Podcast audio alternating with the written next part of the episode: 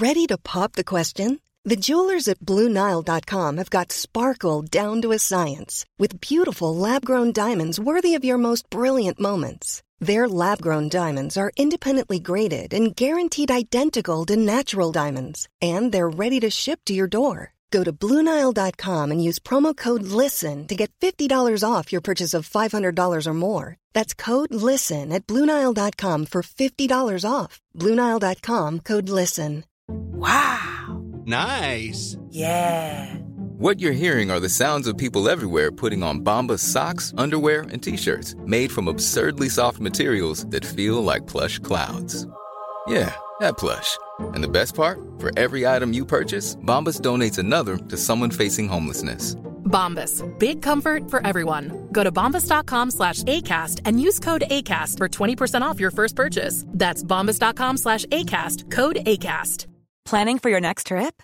Elevate your travel style with Quince. Quince has all the jet setting essentials you'll want for your next getaway, like European linen, premium luggage options, buttery soft Italian leather bags, and so much more. And is all priced at 50 to 80% less than similar brands. Plus, Quince only works with factories that use safe and ethical manufacturing practices. Pack your bags with high-quality essentials you'll be wearing for vacations to come with Quince. Go to quince.com/pack for free shipping and 365-day returns. Medarbetarskap, vad är det egentligen? Det pratas en del om att medarbetare skulle vara oengagerade och hur viktigt det är med ledarskap. Men vad krävs för ett gott medarbetarskap? Det ska vi prata om idag.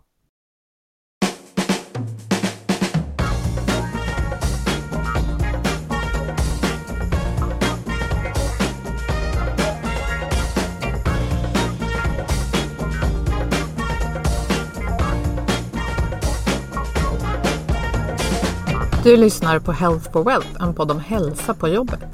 Trots att vi får det bättre och bättre mår många av oss bara sämre. Så kan det inte fortsätta och därför tar vi reda på hur företag och organisationer kan bygga långsiktig hälsa och lönsamhet. Och börjar vi på jobbet, då sprider det sig ofta även till resten av livet. Vi är Ann-Sofie Forsmark, jag driver företaget Oxy Group och Boel Stier, copywriter och kommunikationskonsult. Lyssna på oss för nya insikter varje vecka för dig som är chef, ledare, jobbar med HR heter det. Eller är medarbetare och just medarbetare ska vi prata om idag. Det är jättekul idag att vi har tillbaka en tidigare gäst, Stefan Söderfjell. Eh, Stefan är filosofie doktor i psykologi och ledarskapskonsult och författare. Och han var med i avsnitt 74 Ja, det är ungefär hälften av eh, de avsnitt vi har gjort idag eftersom vi gör avsnitt 148. Och då pratade vi om förväntningar. Välkommen Stefan! Tack så hemskt mycket, vad roligt att få komma tillbaks. Mm, superkul och som sagt vi spelar in det här i eh, coronatider och vi hade försökt hitta en tid att träffas eh, fysiskt på plats i Stockholm och det gick inte och nu löste det sig just på grund av att vi gör så mycket mer digitalt så någonting gott i alla fall. Och eh, du utbildar ju ledarskap, jag har gått din fantastiska utbildning. Eh, du föreläser och sen skriver du böcker och du skriver just nu ganska små böcker, alltså i formatet eh, med stort innehåll skulle jag vilja påstå. Och om ledarskap, ledningsgrupper och sen nu har du skrivit en om medarbetarskap och varför behövde den boken skrivas? Det, jag får väl erkänna att det var en insikt som slog mig också Eh, förhållandevis sent, allt för sent i min yrkeskarriär kan man väl säga. Jag har nog tillhört den här skaran som har haft en något liten slagsida, romantiserad slagsida åt ledarskapet och ledarskapets betydelse.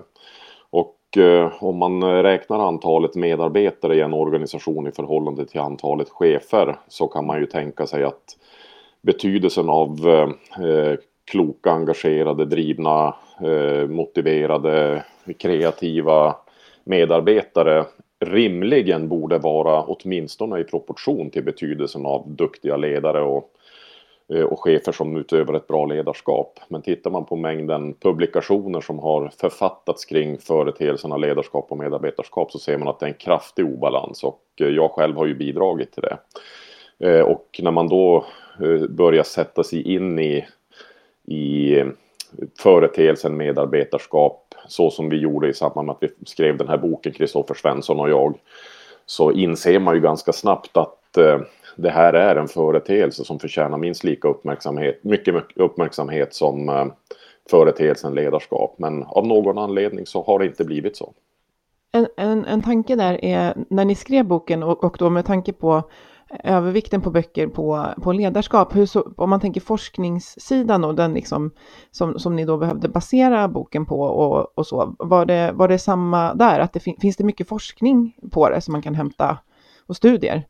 Det, det, finns hur mycket forskning som helst. Det är bara det att begreppet medarbetarskap är mer eller mindre icke förekommande. Eh, det är, eh, jag skulle tro att det är nog bara i Skandinavien i stort sett som begreppet har slagit någorlunda fäste. Eh, men eh, i den vetenskapliga litteraturen så är du tvungen att söka på andra begrepp.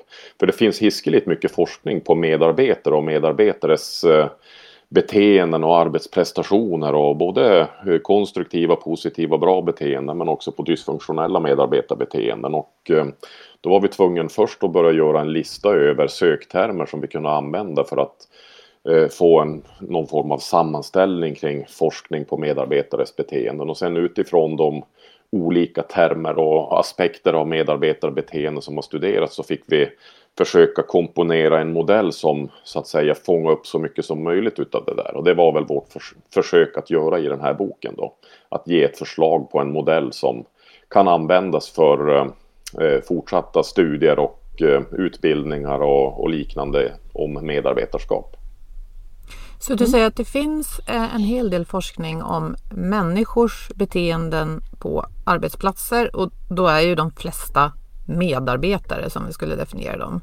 Men man har inte eh, satt det här begreppet riktigt i forskarvärlden. Men eh, mitt intryck är att medarbetarskap är någonting man har börjat prata om mer i alla fall på sistone. Håller du med om det? Ja, men det tycker jag. Eh, och det märkte jag ju inte minst eh, när jag började skriva och flagga för att den här boken är i vardande. Eh, att det var ett helt extremt intresse som jag inte hade faktiskt sett tidigare. Så jag vet inte om det är så att tiderna vi nu lever i är, är extra gynnsamma för att börja prata om medarbetarskap eller om det är så att folk har tröttnat på på prat om ledarskap eller om det är så att vi har liksom nått, nått vägs ände. Vi vet ungefär det vi vet nu och kan inte eh, liksom komma med så mycket ny och revolutionerande kunskap. Men, men medarbetarskap, om man, om man rannsakade så egentligen all forskning på ledarskap studerar även medarbetarskap. Medarbetarskap det är egentligen utfallsvariabeln, alltså på vilket sätt påverkar ett bra ledarskap medarbetares prestationer och förehavanden och beteendemönster. Så att eh, i det mesta av ledarskapsforskningen så har man ju också studerat medarbetarskap men då som en utfallsvariabel. Och det är ju egentligen medarbetarskapet som vi försöker att påverka genom ett bra ledarskap.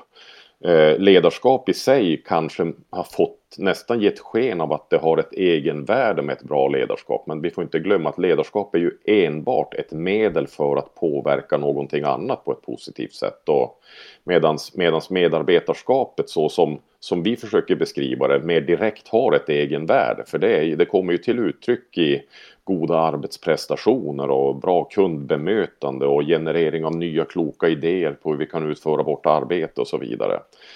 Eh, så av den anledningen så man kanske har tagit det lite för givet bara av den anledningen. För det är så självklart att ett bra medarbetarskap egentligen har betydelse.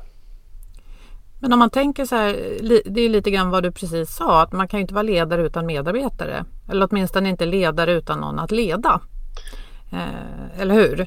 Och då blir det ju lite grann som att man eh, ser de man ska leda som en slags eh, maskin. Men vi är ju inte maskiner utan vi beter oss. Så vi är inte alltid lika förutsägbara som en maskin eller en dator. Eh, är det den delen att man tittar från medarbetarnas, i det här fallet, perspektiv som har saknats? Ja, eh, det är dels det. Eh, att man tittar utifrån medarbetarnas perspektiv och att man också faktiskt tittar på, eh, för det är en del av forskningen som vi har uppdagat, det är att, eh, att faktiskt inse att ledarens ledarskap eller chefens ledarskap, om vi pratar om en formell position eh, som ansvarig för ledarskapet, eh, är ju lika mycket en följd eller en produkt av medarbetarnas beteenden och, och förhållningssätt som vice versa.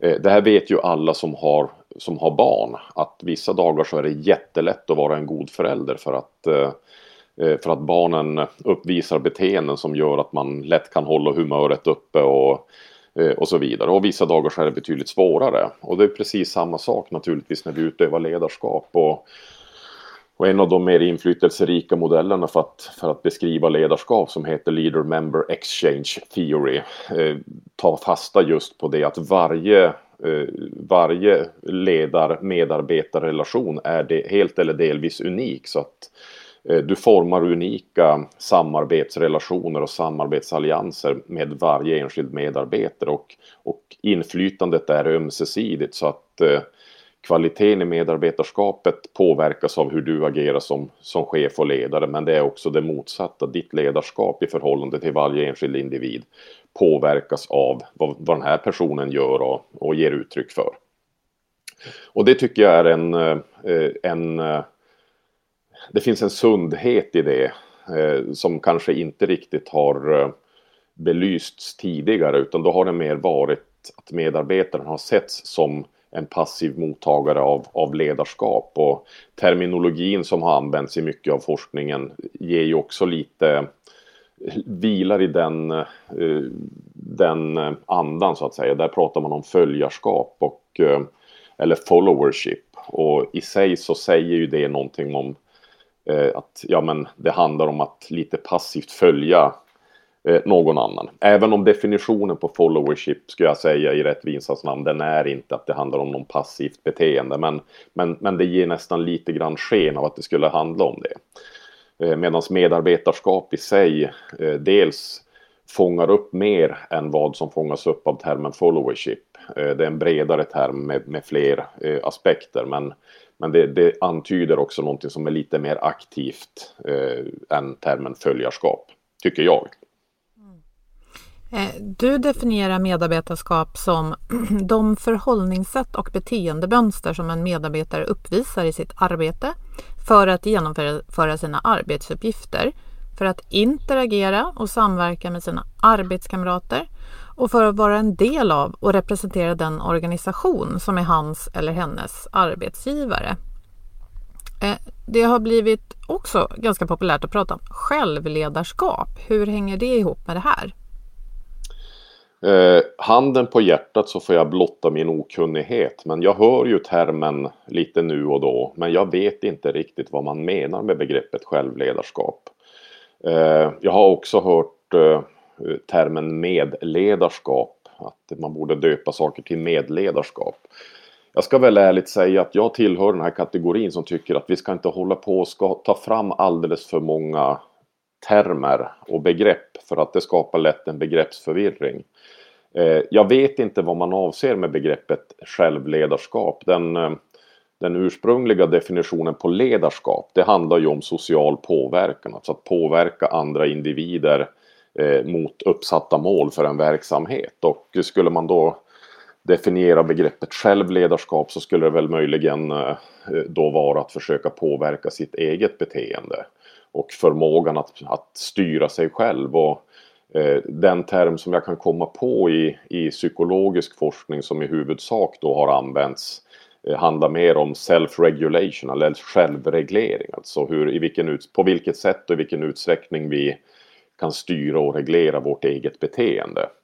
Eh, och eh, eh det kan väl säkerligen finnas, eh, finnas kopplingar mellan detta och Eh, medarbetarskap. Eh, eh, men jag skulle nog säga att självledarskap då i större utsträckning handlar om psykologiska processer. Alltså vilka strategier kognitivt jag tar till för att reglera mitt beteende. Att jag kanske sätter upp mål för mitt beteende. Att jag på olika sätt förankrar förankra mitt beteende i min sociala omgivning och ber om påminnelse på att jag ska göra saker och ting och så vidare. Medan medarbetarskap mer eh, eh, handlar om det faktiska uttrycket för de här processerna. Alltså hur jag faktiskt utför mina arbetsuppgifter, hur jag faktiskt är mot mina arbetskamrater och hur jag faktiskt är som representant för min, för min arbetsgivare.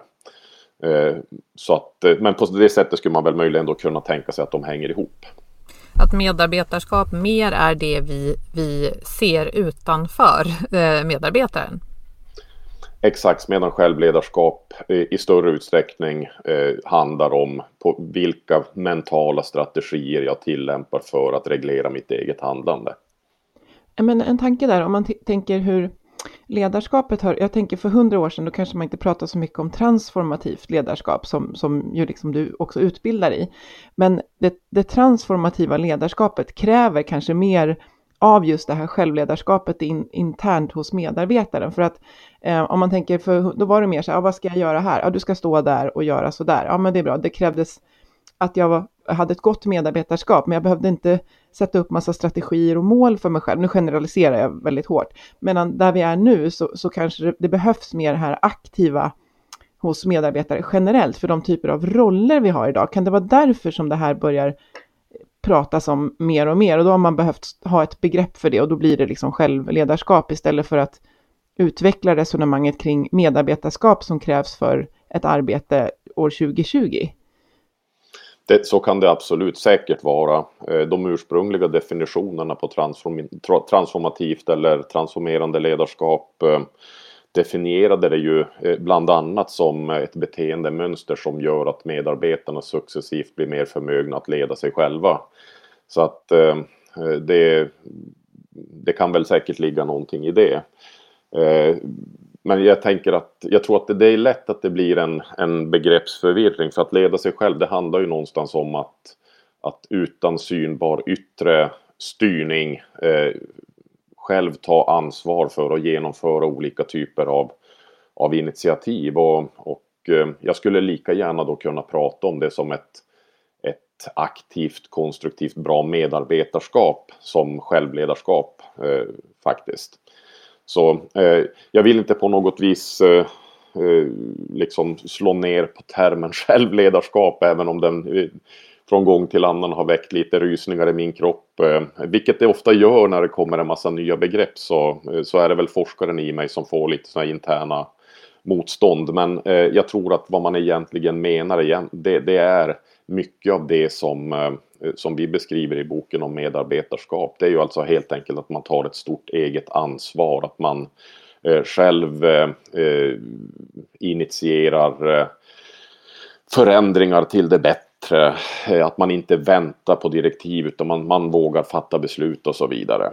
Eh, och jag misstänker att det är i mångt och mycket det man, man menar med självledarskap när man pratar om det.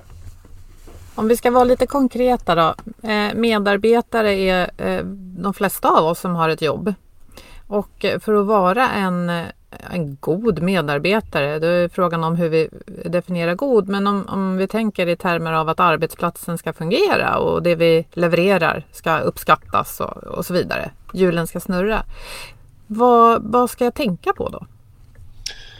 Eh, jag tror att eh, den första insikten är att ett gott medarbetarskap eh, är, är mångfacetterat och komplext. Så att det räcker inte bara att förstå att det handlar om att jag ska göra mina arbetsuppgifter och göra det på ett bra sätt. Utan jag är ju också som medarbetare, eh, det hörs lite grann på namnet, medarbetare. Jag är ju allt som oftast en del av ett ganska komplext socialt sammanhang med eh, andra medarbetare och chefer. Eh, och i varierande grad så behöver jag ju kunna samarbeta med andra individer Eh, för att kunna fungera som medarbetare. Jag behöver kunna bidra till en god stämning, eh, till att samarbetet, koordinering mellan olika individer, teamenheter och så vidare fungerar på ett bra sätt. Och jag behöver också eh, agera med min arbetsgivares eh, bästa i åtanke. Att prata gott om min arbetsgivare, att föra ut en bra, eh, ett bra varumärke som attraherar eh, människor som kanske kan komma så att vilja söka jobb och så vidare hos den här arbetsgivaren och som attraherar kunder. Eh, så, så det är väl det första att förstå att det räcker inte bara med att utföra sina faktiska arbetsuppgifter. Jag behöver också vara en god arbetskamrat och jag behöver vara en god representant för min arbetsgivare. Och sen handlar det också om att förstå att eh, på de här tre olika nivåerna så kan jag uppvisa olika aspekter av gott medarbetarskap och det försöker vi då belysa med eh, ett kapitel vardera i, i den här boken. Det handlar dels om att agera pålitligt, att, eh, att visa att eh, jag lever upp till eller kanske rent av upp, överträffar de mer eller mindre formella förväntningar som kan finnas på mig som medarbetare i en organisation. Eh, jag har ju arbetsuppgifter som det finns mer eller mindre uttalade förväntningar avseende kvalitet och kvantitet i genomförande. Och där behöver jag ju visa att jag faktiskt gör de arbetsuppgifter jag förväntas utföra och leverera de prestationer och resultat jag förväntas prestera. Eller till och med mer därtill. Och det är ju en viktig komponent i, i att vara pålitlig. Men jag är ju också pålitlig i förhållande till mina arbetskamrater. Eh, uppfattas jag som en person som eh, Eh, står vid mitt ord, som vågar framföra min åsikt, som, eh, som är ärlig även om det skulle innebära att jag kanske själv blir ifrågasatt. Eh, uppfattas jag som pålitlig så tillvida att jag håller de överenskommelser vi har gjort i i en arbetsgrupp om vi har kommit överens om liksom rollfördelning eller beteendenormer Står jag upp för dem? Står jag upp för de eventuella värdeord som vi har diskuterat är viktiga och så vidare? Och är jag pålitlig i förhållande till min arbetsgivare så att jag, jag eh, står upp för min arbetsgivare. Jag hänger inte ut min arbetsgivare i olika offentliga sammanhang. Jag pratar gott om min arbetsgivare eh, och så vidare. Så det är ju en viktig del och pålitlighet eh, kan man väl säga framförallt om vi blickar tillbaka några decennier Eh, var väl den kanske enskilt viktigaste komponenten i ett bra ledarskap. För att eh, ju mindre förändring, ju, ju, långsammare förändringstakt och ju mindre omfattande förändring vi är tvungna att, eh, att förhålla oss till i arbetslivet, desto mer eh, påtaglig be, blir betydelsen av pålitlighet. Eh, för då handlar det om att göra det man förväntas göra. Men, eh, men i dagens arbetsliv så, inte minst i rådande situation, så blir det ju ganska uppenbart att eh, allting kan ställas på ända och eh, så som vi gjorde jobbet bara för en månad sedan är inte det sätt som vi tillämpar vårt arbete idag. Bara den här poddintervjun är ju ett exempel på det. Och då, då om man ska prata om ett bra medarbetarskap så måste man också prata om hur man förhåller sig till förändringar. Eh, och då beskriver vi det eh, i två olika dimensioner. Det ena kallas för att vara adaptiv eller anpassningsbar. Alltså att när eh, situationen så kräver så visar jag att jag är, beredd att ändra på mitt beteende och hur jag utför mina arbetsuppgifter. Och, det kallar vi som sagt för adaptivitet och det, där handlar det om att visa att man inte hänger kvar vid eh, gamla sätt att agera när det finns ett bättre sätt att göra saker och ting på eller när det befintliga sättet inte räcker till. Eh, och det kan också visa sig i förhållande till hur man utför arbetsuppgifter. Att man, ja, men jag, om jag har eh, eh om jag har eh, Säg att jag jobbar som säljare och så har jag eh, suttit och ringt kalla samtal och eh, jag har fått 97 raka nej. ja men då är att vara adaptiv, att fundera på Eh, min befintliga strategi kanske inte fungerar. Jag kanske skulle testa att eh, eh, gå och knacka på istället för att ringa en telefon eller jag kanske skulle testa att ha en annan inledningsfras eller, eller liknande. Eller använda sociala medier för mitt sälj. Exakt. Eh, adaptivitet i förhållande till arbetskamrater innebär ju att man visar att man, att man inte har prestige utan att man är villig att låta sig övertalas, att man eh, eh om vi har en diskussion kring att Eh, vi, vi, borde kanske förändra lite grann hur vi gör våra möten eller vem som ska ansvara för vad. Att man visar att man inte liksom håller hårt i, i sitt sätt att göra utan eh, man visar sig villig att, att göra justeringar och förändringar för att det ska bli så bra som möjligt i, i arbetslaget. Och, eh, och adaptivitet i förhållande till arbetsgivaren slutligen det är ju då en villighet att, att visa att jag är, eh, jag är redo att eh, göra förändringar i mitt arbete och de system och metoder och rutiner som jag tillämpar som en följd av att organisationen gör förändringar. Att jag visar sig villig kanske att eh, ta mig an ett nytt projekt eller att börja jobba mot ett nytt kundsegment eller jobba i en annan avdelning för att vi gör strukturella förändringar och så vidare. så det handlar alltså att, om att anpassa sig till eh, ett förändringstryck som kommer utifrån mig själv. Och den andra aspekten då av, av eh, förändring, det är ju den som jag själv initierar och den kallar vi för proaktivitet. Där, eh, där det inte finns ett uppenbart krav på att vi måste göra en förändring. Men jag som medarbetare ser att vänta nu, vi kanske skulle kunna göra så här, då skulle det kunna bli till det bättre. Eh, och det kallas då för proaktivitet, alltså eh, initiativ som eh, en medarbetare eh, åtar i syfte att göra förändringar som är till det bättre. Och det, det viktiga det är syftet här, det är inte säkert att utfallet blir till det bättre. Men när jag har en idé om att ja men vänta om vi skulle göra våra möten på det här sättet. Jag undrar om inte vi skulle bli klar lite snabbare med samma utfall eller eh, om jag skulle testa att eh, eh att annonsera i sociala medier istället. Jag har aldrig gjort det. Undrar om inte det skulle kunna generera lite nya leads eller eh, eh ja, för den delen eh, när vi upptäcker att någonting, ett beslut har fattats i vår organisation från högsta ledningen och jag inser att det här beslutet är inte, det är inte kompatibelt med hur verksamheten ser ut ute i, längst ut i linjen.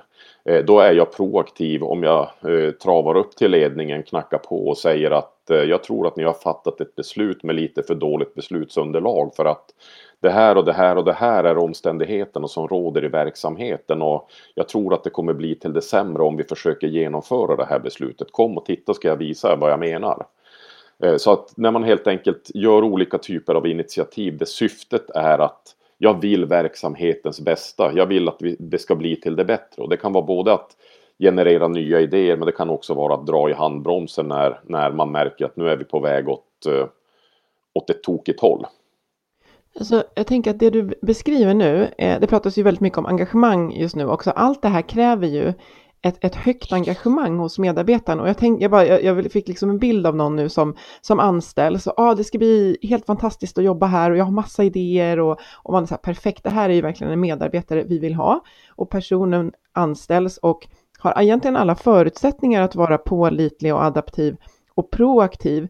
Men jag tänker så här, vi kommer tillbaka hela tiden till att för att det ska finnas för att jag ska våga gå till ledningen och knacka på dörren så handlar det väldigt mycket om att jag vågar göra det och vet att de kommer öppna dörren och höra, låt höra, har du förslag? Gud vad härligt, vi, vi tar till oss det. Och det, det kommer tillbaka hela tiden så mycket till att för att de här medarbetarfaktorerna ska vara på plats så är det så mycket i ledarskapet och organisationen och kulturen som måste stötta det.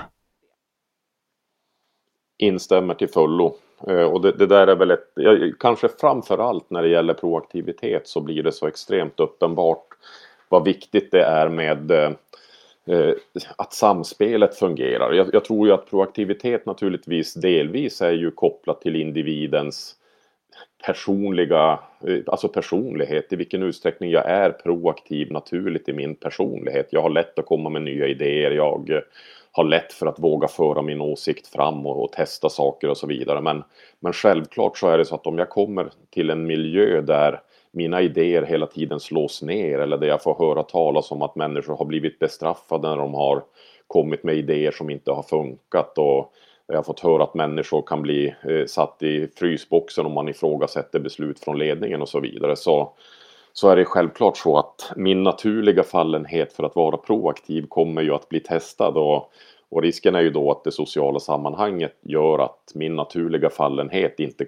inte slår ut. Och antingen så fogar jag mig i det där då eller så söker jag mig till en annan miljö där jag får uttryck för min proaktivitet. Så att alldeles riktigt. Jag tänker också på de här tre benen som du har pratat om nu man kan se dem på en tidslinje tycker jag. Eh, ja, det här är, nu testar jag bara en tanke så får du säga vad du tycker om deras, Stefan. Eh, pålitligheten tänker jag är ju någon slags eh, grund att stå på. Har man inte byggt ja, trygghet och sådana faktorer i en grupp så att man vet att man kan lita på varandra kan jag tänka mig att det blir ganska svårt i alla fall att plötsligt vara adaptiv och proaktiv. För då vet ju ingen, ja, vet man inte vad man står på är det ju svårt att vara anpassningsbar. Och kommer man med en idé så kan det ju kännas som att den eh, ska ruska om hela verksamheten. Så kan du hålla med mig om att det här med pålitlighet måste man nästan bygga först? Ja, det gör jag definitivt och jag skulle säga att alltså, tillit som då är eh Eh, den upplevelse som, som eh, blir en följd av att en individ uppfattas som pålit så, så formas ju tillit till, till en individ. Och det, det, kan ju vara en ömsesidighet i tillit att jag, jag har tillit till en annan person och den personen har tillit till mig. Och det är ju ett grundfundament i alla goda relationer kan man väl säga. Och, och både relationen mellan chef och medarbetare men relation mellan eh, Eh, medarbetare och andra medarbetare eh, och privata relationer för den delen alltså att jag att jag har en, en grundtro att den andra personen agerar eh, med mitt bästa för ögonen. Den här personen vill mig väl. Att jag har en grunduppfattning om att den här personen är inte ute och cyklar utan han eller hon har kompetens och förmåga och resurser att faktiskt klara av att utföra sina arbetsuppgifter. Eh, och slutligen så, så har ju tillit en, en komponent i att jag tror att personen eh, är ärlig och har en integritet och vågar framföra sin åsikt. Eh, och jag tror att fallerar det på någon av de här tre deldimensionerna av tillit, alltså kompetens, integritet och, och välvilja, så då, är det, då blir det väldigt svårt att ta en person som kommer med nya idéer, eh, till exempel, som är proaktiv. Det blir svårt att riktigt ta den på allvar för att eh, vi kanske kommer att uppfatta den då som eh, en person som, ja men han eller hon kastar hela tiden ur en massa nya idéer men de är själv aldrig villiga att, att leva i enlighet med sina idéer och så vidare. Så jag tror att absolut, ska man prata om ett bra medarbetarskap och man ska börja bygga förutsättningar för ett bra medarbetarskap så, så ska, bör man börja i, i fundamentet, vilket är tillit. Och, till, och jag kan tänka mig också lite rutiner och ramar för vad är det vi gör på den här arbetsplatsen. Eh, det här är utkomsten som vi behöver leverera, annars tjänar vi inga pengar och sådär, lite ramverk. Men då tänker jag att det finns så mycket och vi har pratat en hel del här i podden också om hur en, hur en ledare kan göra när saker och ting inte är som de bör. Men om jag då är medarbetare, jag har ju inte riktigt lika stort inflytande som en ledare. Men jag har ju ändå, jag påverkar ju min omgivning helt klart om jag inte upplever att pålitligheten i termer av både relationer och grupper som, som funkar bra eh, finns på plats och kanske inte riktigt de här rutinerna heller. Hur, hur kan jag tänka då? För jag har ju inte alltid det ledarskap jag önskar mig kanske. Nej, så är det ju. Eh, och eh, det är ju en svår fråga. Eh, om, det, om det rör sig om ett direkt dysfunktionellt ledarskap Alltså att jag har en person, en chef som, eh, som är, visar sig helt ovillig att eh, se sin del i, i, att skapa en god relation och samarbetsallians och förutsättningar för medarbetarskap. Som, som när jag försöker föra fram små synpunkter på vad som skulle kunna bli bättre bara slår ifrån sig eller låter det rinna av eller kanske gå till angrepp. Alltså att jag har en dysfunktionell ledare. Eh, då skulle jag säga att eh, lite krast eh, dra därifrån. Eh, därför att eh, det finns ingen anledning för dig att, eh, att göra ditt eget liv till ett elände med möjligen långsiktiga, även liksom fysiologiska konsekvenser av att ha utsatt dig själv för ett destruktivt ledarskap. Eh, självklart så kan man försöka vidta åtgärder genom att man kanske samlas i medarbetargruppen och att man lyfter problemställning till en högre chef och därigenom kanske får hjälp att hantera det. Eh, men, men om så inte är fallet, vilket tyvärr eh, inte är helt ovanligt, då, då tycker jag i den mån man har möjlighet ska man söka sig därifrån för att det är inte värt att vara kvar i en sån miljö. Men det första man alltid bör göra är såklart att, att i den mån man känner att man har mod nog att göra det, att sätta sig med sin chef och berätta att eh, om vår relation ska fungera bra då, då behöver jag det här av dig likväl som du behöver berätta vad du behöver av mig. Så jag tänker att det, samtal om ömsesidiga förväntningar är ju A och O. Eh, och det kanske är så att vi har lite för stort fokus på att chefen ska klargöra förväntningar gentemot medarbetarna. Men jag tror att det är lika viktigt med det omvända. Att jag behöver förklara för chefen, det här förväntar jag mig av dig som ledare. Men det är ju bra för att eh, bilden du målar upp av dysfunktionella situationer den är ju väldigt mörk även om den också stämmer i många fall. Men jag kan tänka mig att eh, de flesta ledare är ju inte perfekta.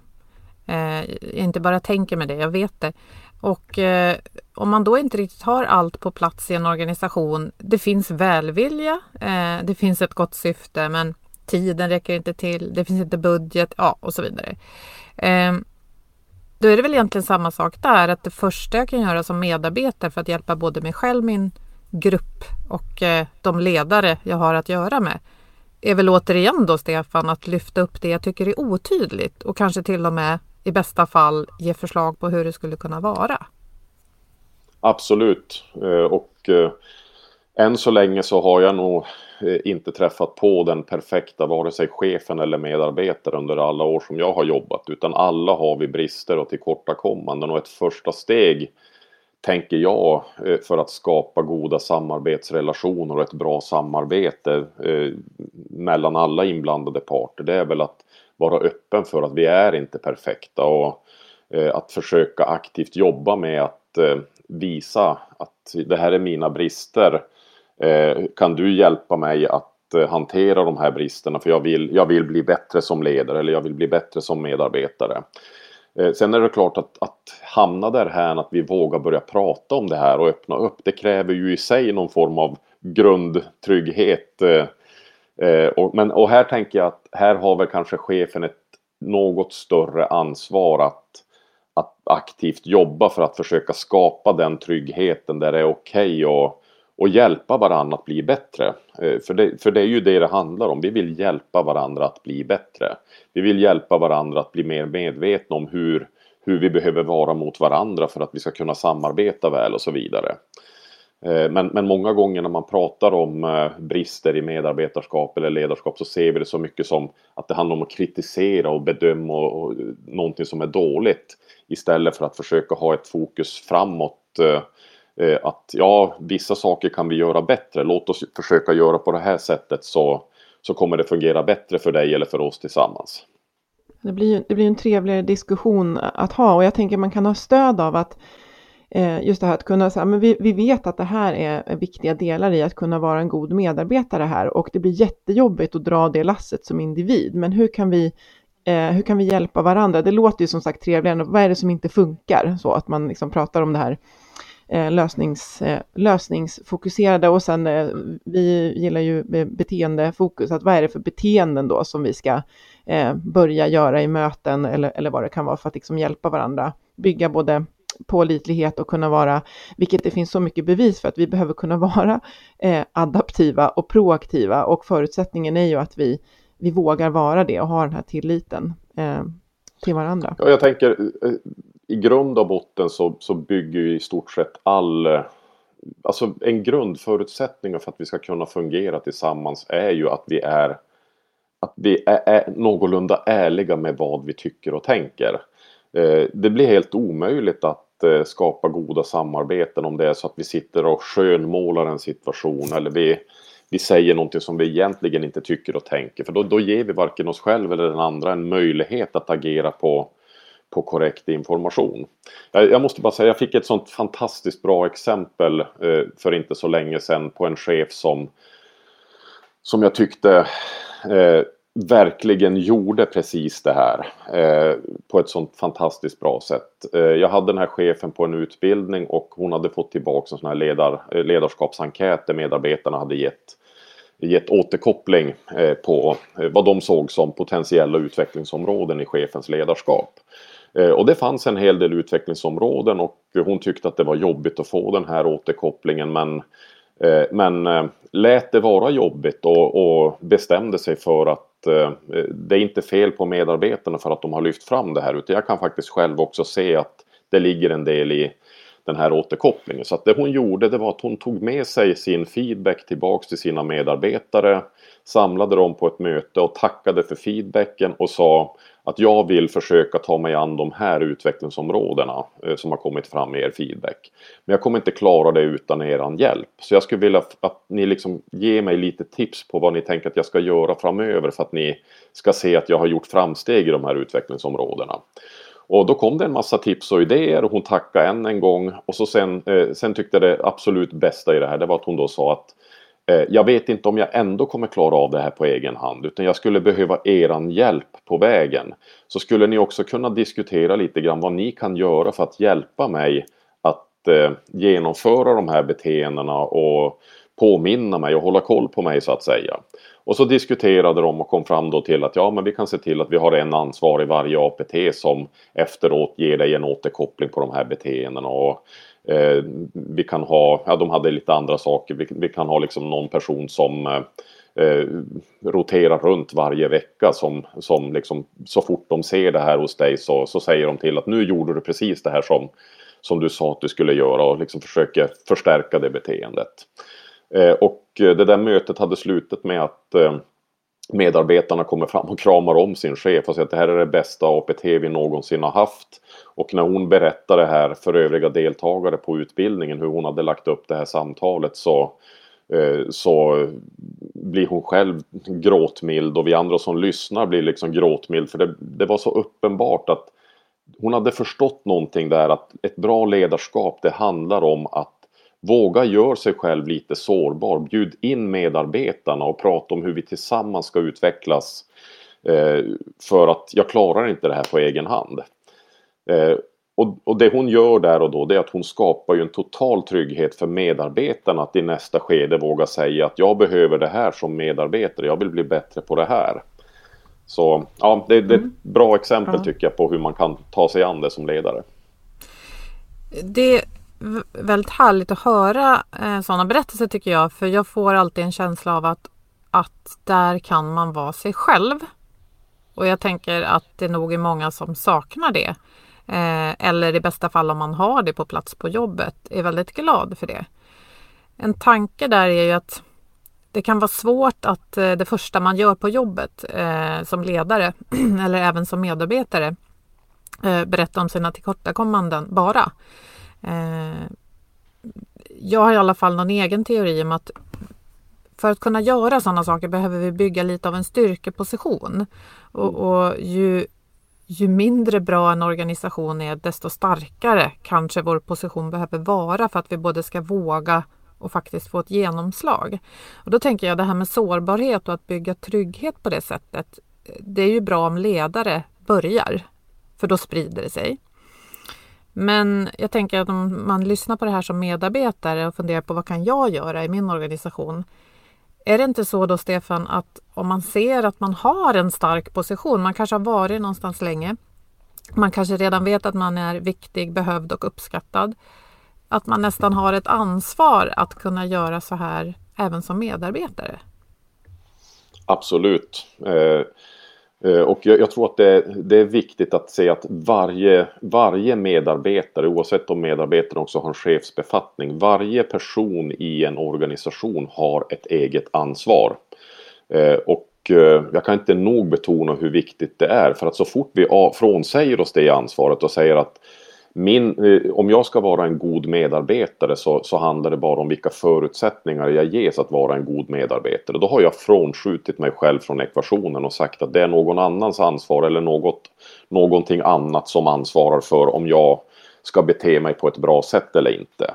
Så jag tycker det är alltid viktigt att rikta fokus mot vad kan jag göra oavsett vilka förutsättningar som råder. Om jag har en dassig chef som beter sig som en, eh, som en Eh, Eh, riktig idiot. Ja, men jag har alltid ett ansvar för att försöka hantera den situationen och tala om för min chef att det där är inte ett acceptabelt beteende. Eller så har jag ett ansvar gentemot mig själv eh, att lämna om jag märker att här går det inte att påverka. Eh, eller ett ansvar att eh, vara visselblåsare och lyfta problembilden till högre ledning och visa att vi har försökt att komma till rätta med våra problem här eh, och vi får inte gehör för det vi behöver hjälp eh, från HR eller från högre ledning att eh, medla i den här konflikten eller vad nu som kan vara. Så jag, ty jag tycker att det, och, och där, jag är alltid lite försiktig när jag pratar om förutsättningar. Jag är fullt medveten om att vårt beteende naturligtvis är präglat av vilka förutsättningar vi har. Eh, det är ju både individuella förutsättningar i vår personlighet och vår eh, begåvning och så vidare. Men framförallt de sociala förutsättningar som vi bjuds av ett bra eller mindre bra ledarskap eh, i organisationen. Liksom om vi har förutsättningar för att få jobba med utveckling av vårt medarbetarskap, hur incitamentsystem ser ut och så vidare. Eh, självklart är förutsättningar jätteviktigt, men ju mer vi pratar om dem, desto mer finns det en risk att vi gör människor till offer för förutsättningar. Eh, och eh, om syftet är att vi ska försöka utveckla medarbetarskapet så mycket som möjligt så tror jag att vi många gånger är mer betjänt att försöka prata om, okej, okay, oavsett förutsättningar. Vi, vi leker med tanken att förutsättningar kommer inte att ändras. Vad kan du göra ändå? Men det är ju också ett glädjande eh, budskap tänker jag, för det betyder ju att eh, nöjd eller missnöjd, där jag är kan jag faktiskt alltid förändra någonting genom vad jag gör varje dag. Det, absolut, och sen, sen, kan det vara olika lätt eller svårt. Och det kan vara eh, både läskigt och jobbigt, men så fort jag eh, hamnar i ett tänk där det löns inte vad jag än gör eh, då, då är jag ett offer och då kommer det inte att ske någon förändring förrän någonting runt omkring mig förändras. Eh, och eh, det är ju frågan då om man om man pratar väldigt mycket om förutsättningar eh, finns det då en risk att, att vi bidrar till att göra människor till offer? Eh, jag vet inte men, men jag, jag, tänker att det är inte en helt orimligt antagande ändå att om vi lägger väldigt mycket fokus när vi möter medarbetare och pratar om förutsättningar för medarbetarskap. Att vi styr deras fokus mot, mot det snarare än vad kan du göra och vilket ansvar har du att agera oavsett förutsättningar. Eh, och självklart så förutsättningarna är viktiga så att när vi då pratar med, med chefer och ledning i en organisation, ja men då, då ska ju fokus handla på vilket ansvar har ni för att skapa förutsättningar för era medarbetare. Eh, så att, eh, men att man lägger fokus där det så att säga hör hemma och tycker jag som medarbetare att förutsättningarna är otillräckliga, ja men då är ju mitt ansvar att försöka påverka förutsättningarna. Tycker jag min chef inte räcker till i sitt ledarskap, då är mitt ansvar att försöka påverka min chefs ledarskap. Eh, och inte sitta och tycka att det är skit för att min chef är si eller så med mindre än att jag faktiskt aktivt har gjort någonting för att försöka påverka min chef. I de här tiderna nu också när så mycket är osäkert och det är väldigt tufft för många så kan det väl å ena sidan kanske vara svårt att testa nya saker. Jag tänker på det här med adaptivitet och proaktivitet. Men å andra sidan har väl läget aldrig varit bättre jag tänker i trängda lägen, när det visar sig att ingenting riktigt fungerar, så hoppas jag i alla fall att goda idéer eh, och ett visst handlingsutrymme hos medarbetare torde uppskattas i organisationer lite överallt. Är det någonting du ser eller pratar med människor om just nu, Stefan? Mm. Eh, ja, för, först och främst kan man nog säga att adaptivitet Eh, är ju en grundförutsättning för överlevnad. Eh, eh, hela evolutionsteorin bygger ju faktiskt ganska mycket på att de organismer och de grupper och de individer och samhällen som har haft en förmåga att anpassa sitt beteende utifrån rådande omständigheter har också varit de som har kunnat fortleva. Och jag, tycker att vi har ju egentligen ett ganska storskaligt exempel just nu på, på en situation där vi faktiskt tillämpar en strategi som väldigt mycket är tillitsbaserad. Till skillnad från väldigt många andra. Ja, precis. Och till skillnad från många andra länder så, så har vi ju valt en strategi som bygger mycket på att, att kommunicera ut ett budskap som inte är tving, lika tvingande som man kanske har gjort i andra länder utan eh, Eh, myndigheterna kommer med rekommendationer och, och, och vädjar till oss att, att liksom förstå att ta eget ansvar och, och tänka klokt utifrån ett antal riktlinjer. Men, men det finns liksom inte vi, vi, är ju inte tvingade in i karantän och, och, vi är ju inte förbjudna att vistas på gator eller gå i affärer och så vidare. Eh, och jag tänker att eh, eh gissningsvis så skulle det här, beroende på hur långvarigt det är, kunna påverka eh, synen som vi har på det här med att agera tillitsbaserat även i organisationer. Att vi, eh, att vi vågar förlita oss på eh, människors förmåga att ta ansvar och komma med goda idéer och, och, eh, och så vidare. Det här blev ett, ett stickspår som antagligen inte överhuvudtaget är ett svar på din fråga Boel. Eh, men eh, men, jo, men jag tycker jag kan, att det... Jag kan sticka in en grej där. Eh, till exempel så är det ju ingen som har eh, så här ordinerat vanliga livsmedelsbutiker att hålla öppet en extra timme mellan 6 och 7 på morgonen för riskgrupper. Utan det har ju hänt eh, av egen kraft. Dels tror jag för att handlare vill göra gott men också för att deras verksamhet ska funka och för att de ska kunna sälja till de här grupperna. Så det är väl ett ganska bra exempel på att du behöver inte eh, ha regler och den typen av styrning för allting om man öppnar upp för att eh, människor, organisationer, enheter ska kunna komma med goda idéer. Men sen naturligtvis måste man väl som ledare också kunna säga att nej men det här, det, sorry, det funkar inte. Nu får vi tänka om. Absolut. Eh, och jag, jag tänker vi får ju varje dag eh, en jättemycket exempel på både adaptivitet och proaktivitet, vilket naturligtvis i en sån här situation är, är eh, förmågor och beteendemönster som är absolut nödvändiga för att vi ska kunna hantera den här situationen. Men, men det bygger ju också på pålitlighet att eh, vi ger er eh, mandat att själva ta ansvar men då får ni också visa er värdiga detta mandat. Eh, och så länge, det som vi var inne på tidigare, eh, det här med så länge den stora majoriteten faktiskt gör så som vi vill att de ska göra så finns det kanske ingen anledning att gå in med, med mer tydlig styrning eh, och komma med begränsningar utan vi får kanske gilla läget då att en liten andel av befolkningen kommer gå och sätta sig trångt på krogar och som om den här pandemin helt är över. Men det stora flertalet gör det inte. Och Eh,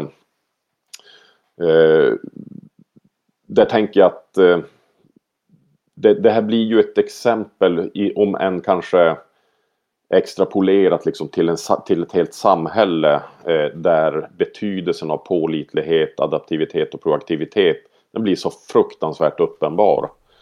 Eh, och verkligen. Jag, och jag tänker att eh, om, vi, om vi är medborgare i landet Sverige eller i den globala eh, det globala jordklotet vi lever på så är vi eh, medarbetare där vi jobbar.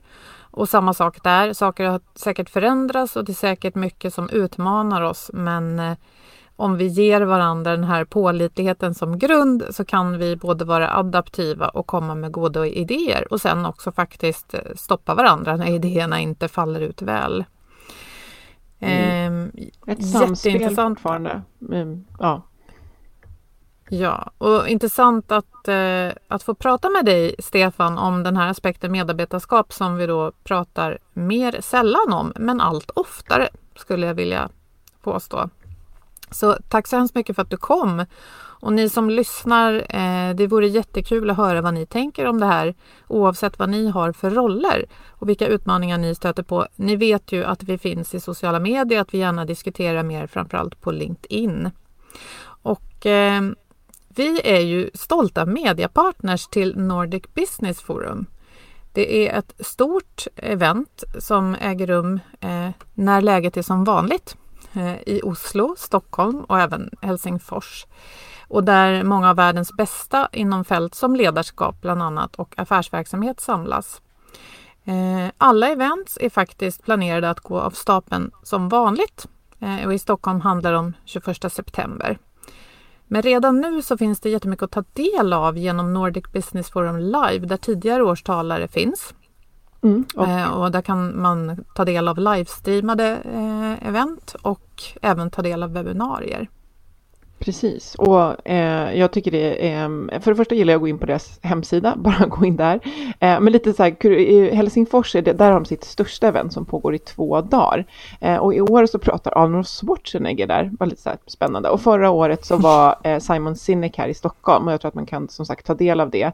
Eh, apropå att vara adaptiva så har ju de också, de planerar att köra som vanligt men de behöver liksom tänka till eh, utifall inte det skulle gå såklart, men också att de redan nu har investerat jättemycket i det här live eh, livesatsningen som de gör. Men de har också eh, gratis webbinarier. Så att jag kan varmt rekommendera att, att signa upp för deras nyhetsbrev, för att hade inte jag gjort det, då hade jag inte fått reda på att den 7 maj till exempel, då ska Rita McGrath eh, prata om att, eh, ja, jag, jag kallar det för att se runt hörnet, men hon är i alla fall världsledande inom strategi och tillväxt för liksom osäkra marknader och verksamheter och det passar ju de allra flesta väldigt, väldigt bra just nu. Så att eh, Nordic Business Forum, eh, vi lägger en länk ifrån avsnittet så kan ni som sagt allt ifrån att titta på Stockholm-eventet, signa upp för live och titta på webbinarier som är gratis nu. Mm. Och så samarbetar vi också med motivation.se och det är Sveriges ledarskapssajt och de har flera väldigt intressanta artiklar just på medarbetarskap och idag så vill vi tipsa om en som handlar om att medarbetarskap kräver ett modigt ledarskap och jag tror att, att Stefan kommer att hålla med om det. Eh, så, Absolut. Ja, så förutom att ha lyssnat på det här eh, och förmodligen, eh, tror jag, bli intresserade av boken eh, så har vi massa andra eh, länkar och bra tips från det här avsnittssidan på vår hemsida. Och vi tackar våra samarbetspartners Motivation.se, Nordic Business Forum, vi tackar förstås Stefan som har varit med och så tackar vi Agda Media för den här produktionen. Ta hand om varandra. Vi hörs. Hej då. Tack. Hej då. Hej.